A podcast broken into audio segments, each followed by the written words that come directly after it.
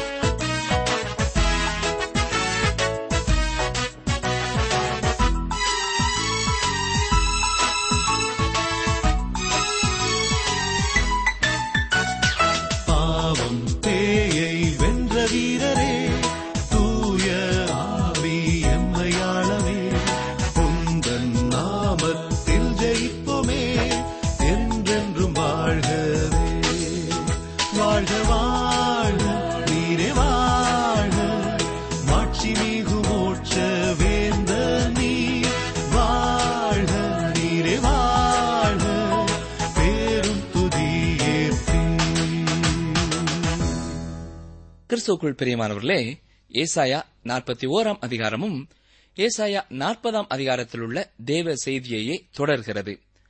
தேவனின் சிறந்த தன்மைகளை பற்றி விவரிக்கிறது. இங்கே அவர் ஒரு சிருஷ்டிகர் என்ற விதத்திலே அதிகம் விளக்கப்படாமல் அவர் மனிதனுக்காக செய்கின்ற காரியங்களை குறித்தே அதிகம் சொல்லப்படுகிறது. தேவனுடைய சிறந்த தன்மை மேன்மையான நிலை அவருடைய சிருஷ்டிப்பிலும் மனித வரலாற்றிலும் வெளிப்படுத்தப்பட்டுள்ளது. இந்த அதிகாரத்திலே சில காரியங்கள் நமக்கு உடனடியாக பொருள் புரிந்து கொள்ள முடியாத நிலையிலே காணப்படுகிறதை நீங்கள் வாசித்து பார்க்கலாம். அது அவ்வாறு விளங்கிக் கொள்ள முடியாத நிலையிலே இருந்தாலும் அதிலே கர்த்தருடைய செய்தி தெளிவானது. ஆபத்துகளும் படுகுழிகளும் உள்ள இந்த உலகத்தில் கர்த்தர் தம்முடைய ஜனங்களை பாதுகாத்து நடத்துகிறார் என்ற மைய கருத்து தெளிவுபடவே கூறப்பட்டிருக்கிறது. எனவே இது தேவ ஜனங்களுக்கு ஆறுதல் தரும் ஒரு செய்தியாயிருக்கிறது. ஏசாயா நாற்பத்தி ஓராம் அதிகாரம் முதலாம் வசனம். தீவுகளே எனக்கு முன்பாக மௌனமாயிருங்கள் ஜனங்கள் தங்கள் பலனை புதிதாக்கிக் கொண்டு சமீபித்து வந்து பின்பு பேச கடவர்கள். நாம் ஒருமிக்க நியாயாசனத்துக்கு முன்பாக சேருவோம். உலகில் உள்ள ஒவ்வொருவரும் நியாய தீர்ப்பை நோக்கி சென்று கொண்டிருக்கிறார்கள். இது ஒளியிலே இருக்கிறவர்களுக்கும் இருளில் இருக்கிறவர்களுக்கும் தேவனுக்கும் பிசாசுக்கும் விசுவாசத்திற்கும் அவிசுவாசத்திற்கும் வித்தியாசத்தை காண்பிக்கப் போகிறது. அதில் வாழ்ந்த ஜனங்களுக்கிடையே பெரிய வித்தியாசத்தை காட்டப் போகிறது.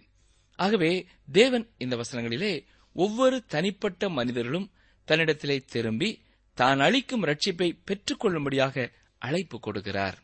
தேவன் நம்மோடு சாதகமாக செல்கிறவர். அவர் உங்களிடத்திலிருந்து வேறு எதையும் கேட்கவில்லை. அவர் அளிக்கும் கிருபையையும் ரட்சிப்பையும் நீங்கள் ஏற்றுக்கொள்ள வேண்டும் என்றே கேட்கிறார். ஈசாயா நாற்பத்தி ஓராம் அதிகாரம் இரண்டாம் வசனம் பாருங்கள். கிழக்கிலிருந்து நீதிமானை எழுப்பி தமது பாதப்படியிலே வரவழைத்தவர் யார்?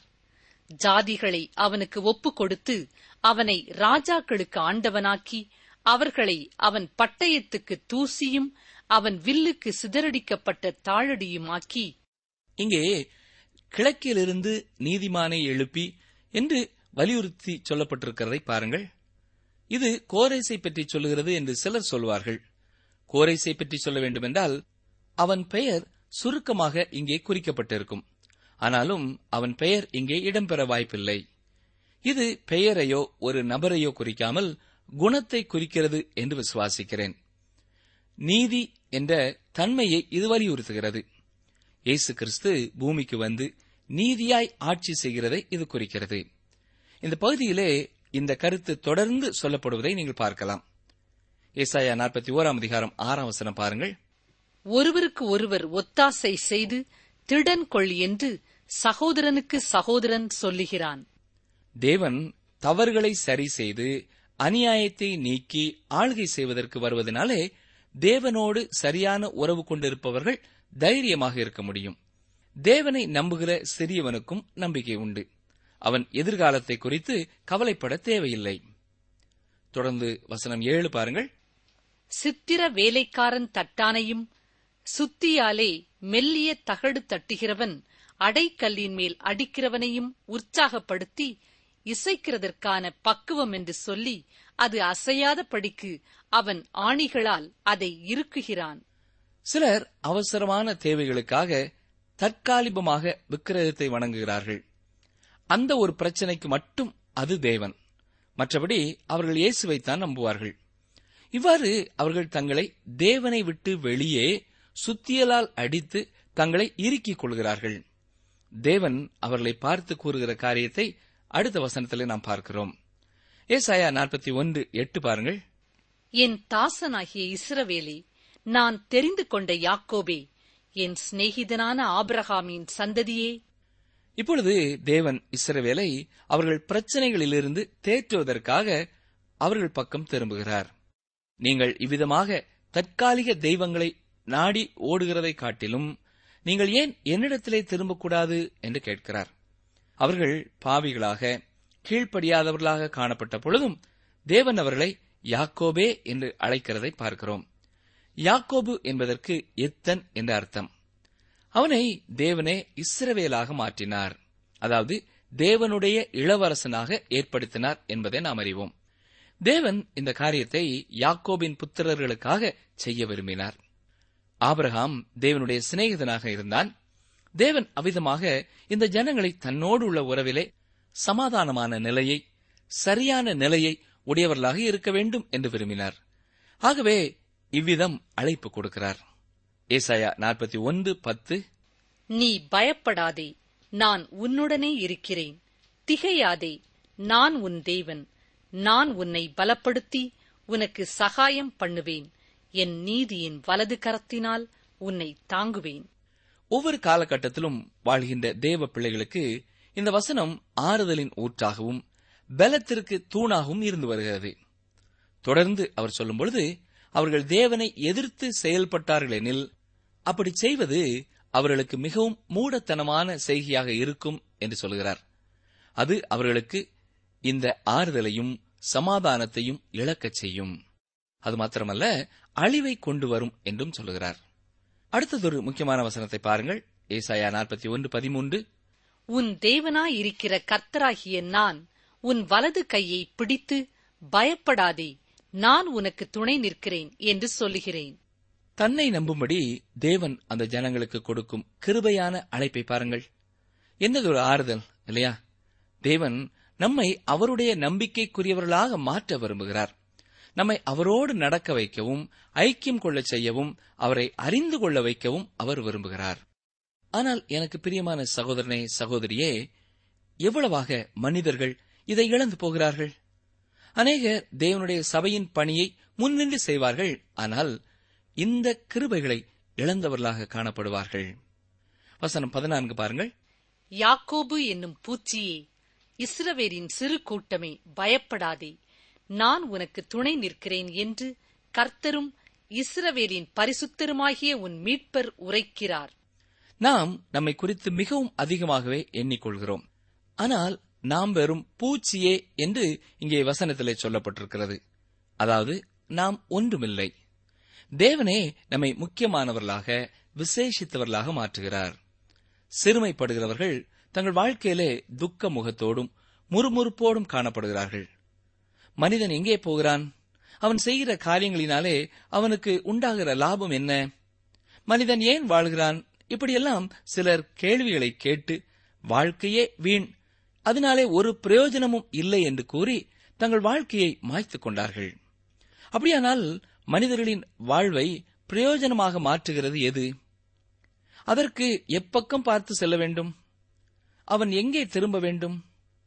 மனிதன் திரும்ப வேண்டிய இடம் ஒன்று உண்டானால் அது இயேசு கிறிஸ்துவே. ஆனால் அநேகர் அதை தவற விட்டு விடுகிறார்கள்.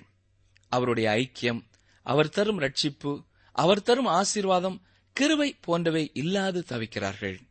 இவையெல்லாம் நமக்குரியதே. பிரியமானவர்களே நாம் தேவனிடத்திலே திரும்பினால் இவை எல்லாவற்றையும் நாமும் பெற்றுக்கொள்ள முடியும். ஊழியரோ வேறு யாருமோ தேவனிடத்திலே உங்களுக்காக இதை பெற்றுத் தர முடியாது என்பதையும் நீங்கள் அறிந்து கொள்ள வேண்டும். இதனைத் தொடர்ந்து அவர் ஆயிரம் வருட அரசாட்சியின் பொருளாதார ஆசீர்வாதங்களை குறித்து அவர்களோடு பேசிக் கொண்டிருக்கிறார். இவை எல்லாமே அங்கே உண்டு.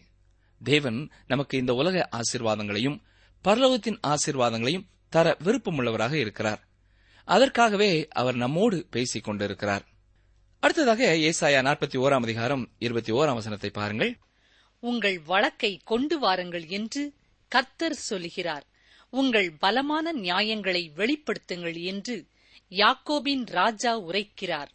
இங்கே ஒரு அறைகூவலை பார்க்கிறோம். இது விக்கிரக ஆராதனைக்காரர்களுக்கு எதிரான அறைகூவல். பிரியமானவர்களே நீங்களும் அப்படிப்பட்டவர்களாக இருக்க வாய்ப்பு இருக்கிறது என்பதை எப்பொழுதாவது சிந்தித்து பார்த்திருக்கிறீர்களா? தேவனுக்கும் உங்கள் ஆத்மாவுக்கும் இடையிலே தடையாக நீங்கள் எதை வைத்திருக்கிறீர்களோ அதுவே உங்களுடைய உருவ வழிபாடாகும். அது எதுவாகவும் இருக்கலாம். உங்கள் பலன் உங்கள் நேரம் போன்றவையாகவும் அது இருக்கலாம். அதுவே உங்களுடைய பக்தியாக மாறிப் போய்விடும். தேவனுடைய உறவை திருடிக் கொள்ளும் எந்த ஒரு காரியமாயிருந்தாலும் அது உங்களுடைய விக்கிரகமே. இந்த விக்கிரகங்கள் என்ன செய்ய முடியும்? அவைகள் இந்த உலக தோற்றத்தினை குறித்து உங்களுக்கு விவரித்து சொல்ல முடியுமா? நீங்கள் பரிணாம வளர்ச்சி என்ற அறிவியல் கொள்கையிலே திருப்தி அடைந்திருக்கிறீர்களா? அல்லது திருப்தி அடைய முடிகிறதா? ஒருவேளை இது போன்ற அநேக விளக்கங்கள் இருந்தாலும் தேவன் சொல்லுகிறார் அவை எல்லாவற்றையும் என்னிடத்திலே கொண்டு வாருங்கள் என்று சொல்லுகிறார். ஏசாயா நாற்பத்தி ஓராம் அதிகாரம் இருபத்தி இரண்டாம் வசனத்திற்கு வாருங்கள். அவர்கள் அவைகளை கொண்டு வந்து சம்பவிக்கப் போகிறவைகளை நமக்கு தெரிவிக்கட்டும். அவைகளில் முந்தி சம்பவிப்பவைகள் இன்னவைகள் என்று சொல்லி நாம் நம்முடைய மனதை அவைகளின் மேல் வைக்கும் படிக்கும் பிந்தி சம்பவிப்பவைகளையும் நாம் அறியும் படிக்கும் நமக்கு தெரிவிக்கட்டும். வருங்காரியங்களை நமக்கு அறிவிக்கட்டும். அதாவது மனிதனுக்கு தன்னுடைய ஆரம்பமே தெரியாது மேலும் அவனுக்கு உலக தோற்றத்தை பற்றி அறிந்திருக்க முற்றிலும் வாய்ப்பில்லை. அவன் எந்த தத்துவங்களை பின்பற்றி நடந்தாலும் அதை அறிய இயலாது. உலக தோற்றத்தை பற்றி கூறும் அநேக அறிவியல் தத்துவங்களிலே ஒன்றுதான் பரிணாம வளர்ச்சி என்பது. இதனோடு சேர்ந்து பிறந்த மற்ற தத்துவங்கள் எல்லாம் இன்றைக்கு மறைந்து விட்டது போல இதுவும் இன்னும் சில ஆண்டுகளிலே மறைந்துவிடும்.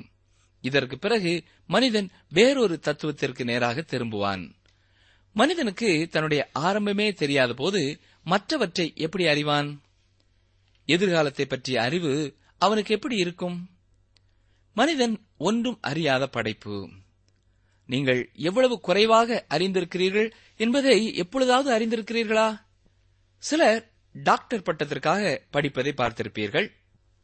ஒரு மனிதர் பிஹெச்டி படிப்பதற்காக சென்றார். அவர் கொசுவின் கண்களை பற்றிய ஆராய்ச்சியிலே ஈடுபட்டார். ஆனால் ஒரு குறிப்பிட்ட நாள் வந்தது. அன்று அவருக்கு திடீரென்று ஒரு எண்ணம் வந்தது. நாம் இந்த விதமான காரியத்திலே ஈடுபடாமல் கொசுவின் கண்களையே பார்த்து நேரத்தை வீணடிப்பதை விட பிரயோஜனமான ஏதாவது ஒன்றை வாழ்க்கையிலே செய்ய வேண்டும் என்ற எண்ணம் அவருக்கு ஏற்பட்டது. ஆகவே அவர் படித்து முடித்தவுடன் இதையே வாழ்க்கையிலே பணியாக கொள்ளக்கூடாது என்றும் தீர்மானித்தார். இவர் வாழ்க்கையிலே இயேசுவை ஏற்றுக்கொள்ளும் பாக்கியத்தை பெற்றார்.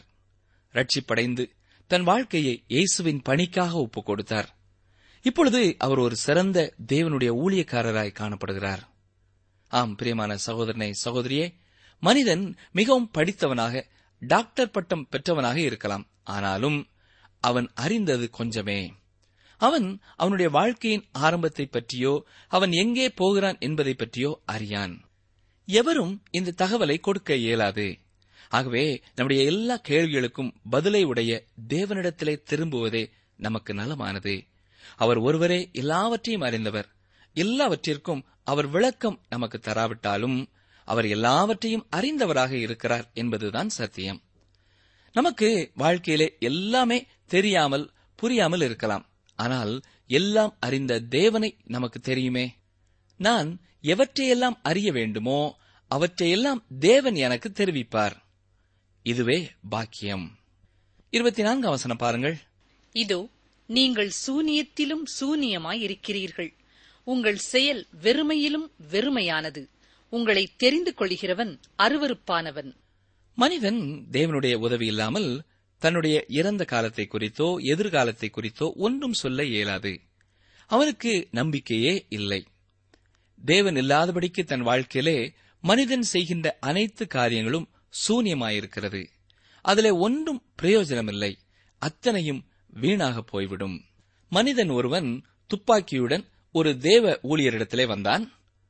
அவரிடத்திலே வந்து நான் உயிர் வாழ்வதற்கு சரியான காரணம் உம்மால் சொல்ல இயலாவிட்டால் நான் என்னுடைய உயிரை இந்த துப்பாக்கியை கொண்டு போக்கிவிட்டு என்னுடைய வாழ்வின் பிரச்சனைகளுக்கு தீர்வு உண்டாக்கிக் கொள்வேன் என்று சொன்னானாம். இப்படிப்பட்ட மனிதர்களை என்ன செய்வது? அவர் ஒரு பழைய துப்பாக்கியை வைத்திருந்தார். எனவே ஊழியர் அவரிடம் ஐயா நீங்கள் துப்பாக்கியால் உங்களை சுட்டுக்கொண்டு சாவதனாலே பிரச்சனைகள் தீர்ந்துவிடும் என்று எனக்கு உங்களால் காண்பிக்க இயலுமானால் உங்களுக்கு இந்த பழைய துப்பாக்கிக்கு பதில் புதிய துப்பாக்கியை வாங்கி தருகிறேன். இதனால் நீங்கள் உங்களை சரியாக குறி தவறாமல் சுட முடியும். ஆனால் ஒன்று நீங்கள் தேவனிடத்திலே திரும்பாத பட்சத்திலே அவரை உங்கள் வாழ்க்கையிலே கொண்டு வராத பட்சத்திலே நீங்கள் உங்கள் துப்பாக்கியை ஏற்கனவே பயன்படுத்தியவர்கள் போலவே இருப்பீர்கள். நீங்கள் ஏன் அவரை ஏற்றுக்கொள்ளாமல் இருக்கிறீர்கள் என்று எனக்கு புரியவில்லை என்றார். இதை கூறியவுடன் அவர் பின்வாங்கினார். துப்பாக்கியை கீழே வைத்துவிட்டு சென்று விட்டார்.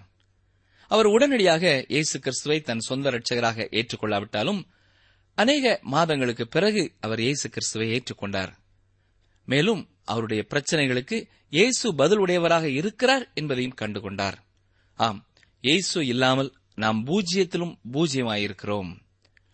ஏசாயா நாற்பத்தி ஓராம் அதிகாரம் இருபத்தி ஒன்பதாம் வசனம். இதோ அவர்கள் எல்லாரும் மாயை அவர்கள் கிரியைகள் வெறுதா?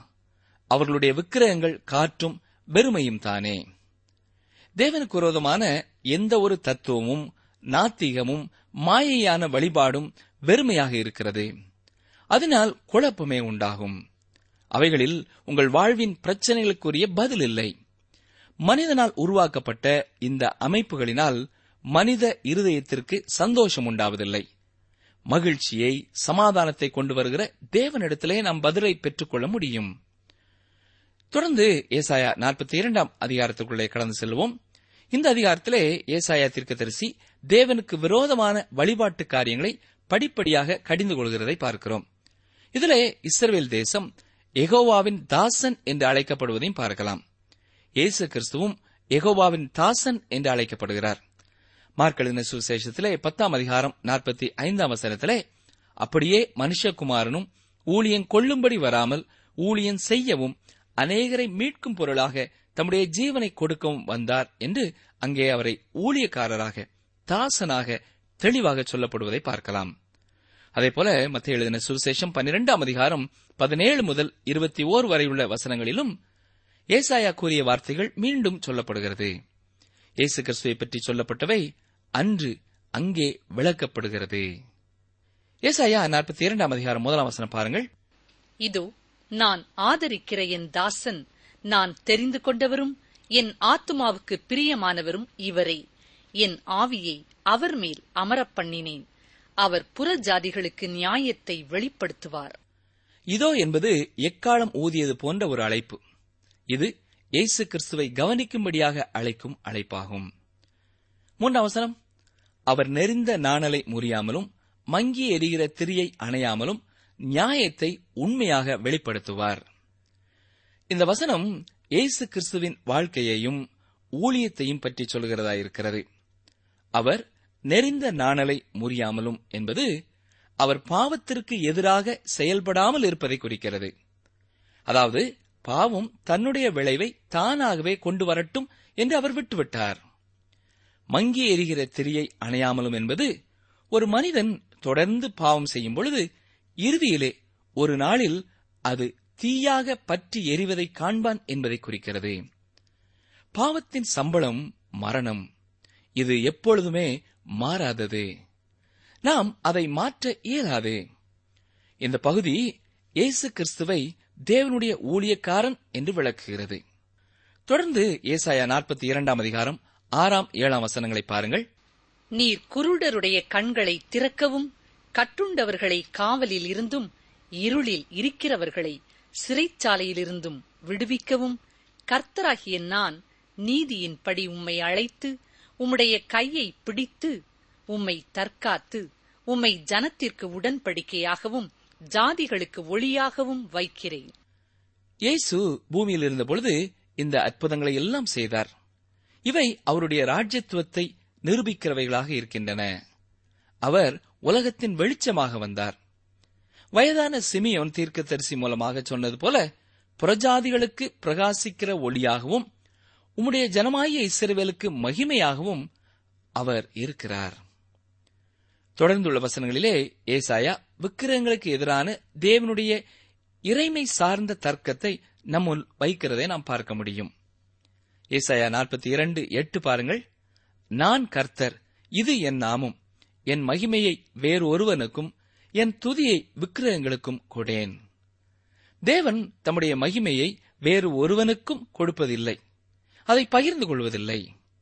தொடர்ந்து உருவங்களுக்கு உண்டாகும் அழிவை குறித்து அவர் சொல்லுகிறார். தேவனுடைய நியாய தீர்ப்பே இதை கொண்டு வருகிறது. வசனம் பதினைந்து பாருங்கள்.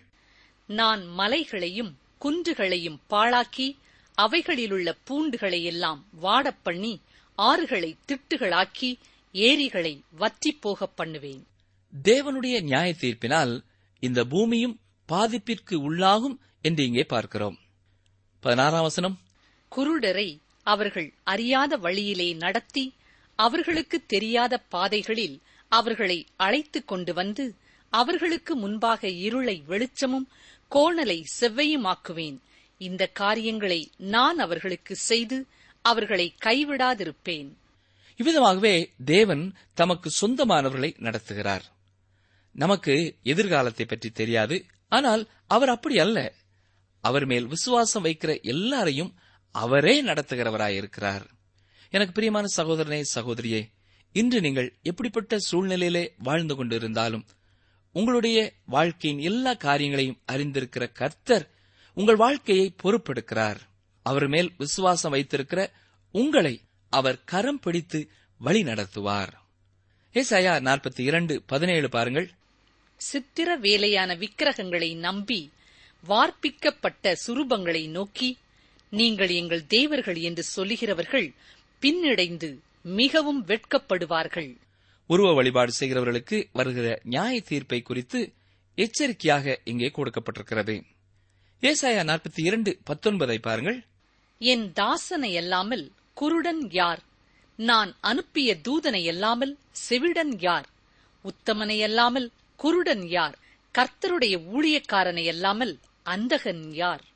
தன்னுடைய சொந்த ஜனங்களாகிய இசரவேலரே இந்த விதமான குருட்டு ஊழியக்காரராய் இருக்கிறார்கள் என்று இங்கே கர்த்தர் அடையாளம் காட்டுகிறார். ஏசாயா நாற்பத்தி இரண்டு இருபத்தி ரெண்டு பாருங்கள். இந்த ஜனமோ கொள்ளையிடப்பட்டும் சூறையாடப்பட்டும் இருக்கிறார்கள். அவர்கள் அனைவரும் கெபிகளிலே அகப்பட்டு காவல் அறைகளிலே அடைக்கப்பட்டிருக்கிறார்கள். தப்புவிப்பார் இல்லாமல் கொள்ளையாகி விட்டுவிடு என்பார். இல்லாமல் சூறையாவார்கள். இது தேவ ஜனங்கள் மீது வருகிற தேவனுடைய ஆக்கினை தீர்ப்பாகும். இஸ்ரவேல் ஜனங்களை பற்றியே இங்கே சொல்லப்படுகிறது. இந்த ஜனமோ கொள்ளையிடப்படும் சூறையாடப்படும் என்கிறார். ஏன்? ஏனென்றால் அவர்கள் தேவனை விட்டு பின்வாங்கி விக்கிரகங்களுக்கு நேராக சென்று விட்டார்கள். ஆம் தொடர்ந்து நாற்பத்தி இரண்டு இருபத்தி நான்கு பாருங்கள். யாக்கோபை சூறையிட்டு இஸ்ரவேலை கொள்ளைக்காரருக்கு ஒப்புக் கொடுக்கிறவர் யார்? அவர்கள் பாவம் செய்து விரோதித்த கர்த்தர் அல்லவோ? அவருடைய வழிகளில் நடக்க மனதாயிராமலும் அவருடைய வேதத்துக்கு செவி கொடாமலும் போனார்களே. இங்கேயும் இஸ்ரவேல் ஜனங்களுக்கு வரும் காரியங்களை பற்றியே சொல்லப்படுகிறது. தேவன் அவர்களை சிதறடித்தார் ஆனால் மீண்டும் அவர்களை கூட்டி சேர்ப்பார். வசனம் இருபத்தி ஐந்து. இவர்கள் மேல் அவர் தமது கோபத்தின் உக்கிரத்தையும் யுத்தத்தின் வலிமையையும் வரப்பண்ணி அவர்களை சூழ அக்னி ஜுவாலைகளை கொளுத்தி இருந்தும் உணராதிருந்தார்கள். அது அவர்களை தகித்தும் அதை மனதிலே வைக்காதே போனார்கள். தேவனுடைய சிற்சை இஸ்ரேல் ஜனங்களை மனம் திரும்பி அவரிடத்திலே வர செய்யவில்லை என்றே பார்க்கிறோம். அவர்கள் உணராமல் சென்றார்கள். இது தேவனுடைய நோக்கத்தை தவறாக்கிவிட்டது இல்லையா நாம் இதை குறித்து அடுத்து வரும் அதிகாரத்திலே பார்க்கப் போகிறோம். எனக்கு அருமையான சகோதரனே சகோதரியே நம்முடைய வாழ்க்கையிலே ஆண்டோருடைய சிற்சைக்குள்ளாக நாம் இந்த நாட்களிலே கடந்து வந்து கொண்டிருப்போம் என்றால் நம்மை நாமே சற்றே சிந்தித்து பார்ப்போம். அவருடைய வார்த்தைக்கு கீழ்ப்படிய ஒரு முறை கூட நம்மை தாழ்த்தி ஒப்புக் கொடுப்போமா? ஜெபம் செய்வோம். எங்களை நேசிக்கிற எங்கள் நல்ல ஆண்டவரே இஸ்ரவேல் மக்களைப் போல உம்முடைய அன்பை அறிந்தும் உம்மை விட்டு நாங்கள் தூரம் போகாதபடி எங்களை காத்துக்கொள்ளும். நாங்கள் உணர வேண்டிய காரியங்களை உணர்ந்து கொள்ள தூய ஆவியானவரே எங்களுக்கு துணை செய்ய வேண்டும் என்று கெஞ்சுகிறோம். எங்களிலே யார் யார் சிக்ஷைகளின் நாட்களை கடந்து வந்து கொண்டிருந்தாலும் அதை உணராமல் இருக்கிறோமோ அதை உணர்ந்து கொள்ளும் கிருபையை தேவனே எங்களுக்கு தந்தரல வேண்டும் என்று கெஞ்சுகிறோம். மேட்பர் இயேசு கிறிஸ்துவின் நாமத்தினாலே மனத்தாழ்மையோடு வேண்டிக் கொள்கிறோம் பிதாவே. அமேன் நீங்கள் தொடர்பு கொள்ள வேண்டிய எமது முகவரி வேத ஆராய்ச்சி டி டபிள்யூ ஆர் தபால் பெட்டி எண் நூற்று முப்பத்தி நான்கு திருநெல்வேலி இரண்டு தமிழ்நாடு. எங்கள் தொலைபேசி எண் தொன்னூற்று நான்கு நாற்பத்தி இரண்டு இருபத்தி ஐந்து இருபத்தி ஆறு இருபத்தி ஏழு. மீண்டும் கூறுகிறோம். தொன்னூற்று நான்கு நாற்பத்தி இரண்டு இருபத்தி ஐந்து இருபத்தி ஆறு இருபத்தி ஏழு. எங்கள் இமெயில் முகவரி Tamil DTP at radio eight eight two dot com.